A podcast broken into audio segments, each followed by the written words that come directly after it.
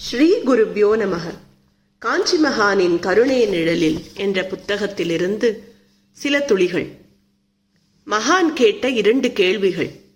திருச்சி தேசிய கல்லூரி உயர்நிலைப் பள்ளியில் ஆயிரத்தி தொள்ளாயிரத்தி அறுபதாம் ஆண்டு ஏப்ரல் மாதம் முகாமிட்டிருந்தார் காஞ்சி மகா பெரியவர். தினமும் ஆயிரக்கணக்கில் பக்தர்கள் அவர் அருள் வேண்டி வந்தனர். அவர்களுக்கெல்லாம் சுவையான சாப்பாடும் அளிக்கப்பட்டது.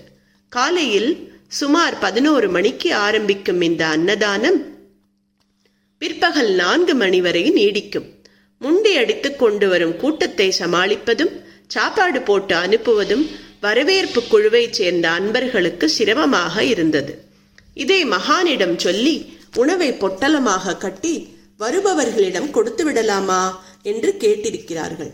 அவர்களை தன் எதிரில் அமர வைத்து அவர்களிடம் இரண்டே இரண்டு கேள்விகளை கேட்டார் காஞ்சி மகான். ஒன்று சாப்பிட்ட பின் இலைகளை அவர்கள் எங்கே போடுவார்கள்? இரண்டு அவர்கள் தாகம் தீர குடிக்க ஜலத்துக்கு எங்கே போவார்கள்?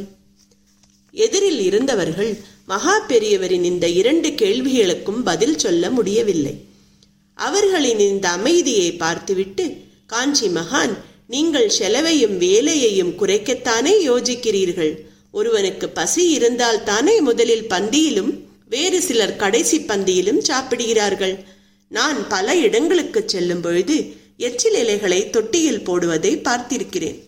அப்பொழுதெல்லாம் அந்த எச்சில் இலைகளில் மீதம் இருக்கும் உணவுப் பொருட்களை நரிக்குறவர்கள் சேகரித்துக் கொண்டிருப்பதையும் உணவு துணுக்குகளோடு கூடிய இலைகளை மாடுகள் தின்பதையும் பார்த்திருக்கிறேன்.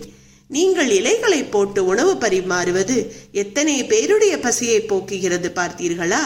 அதனால் பொட்டலம் கட்டும் எண்ணத்தை இக்கணமே விட்டுவிட்டு இலைகளை போட்டு எல்லோருக்கும் உணவை பரிமாறுங்கள்.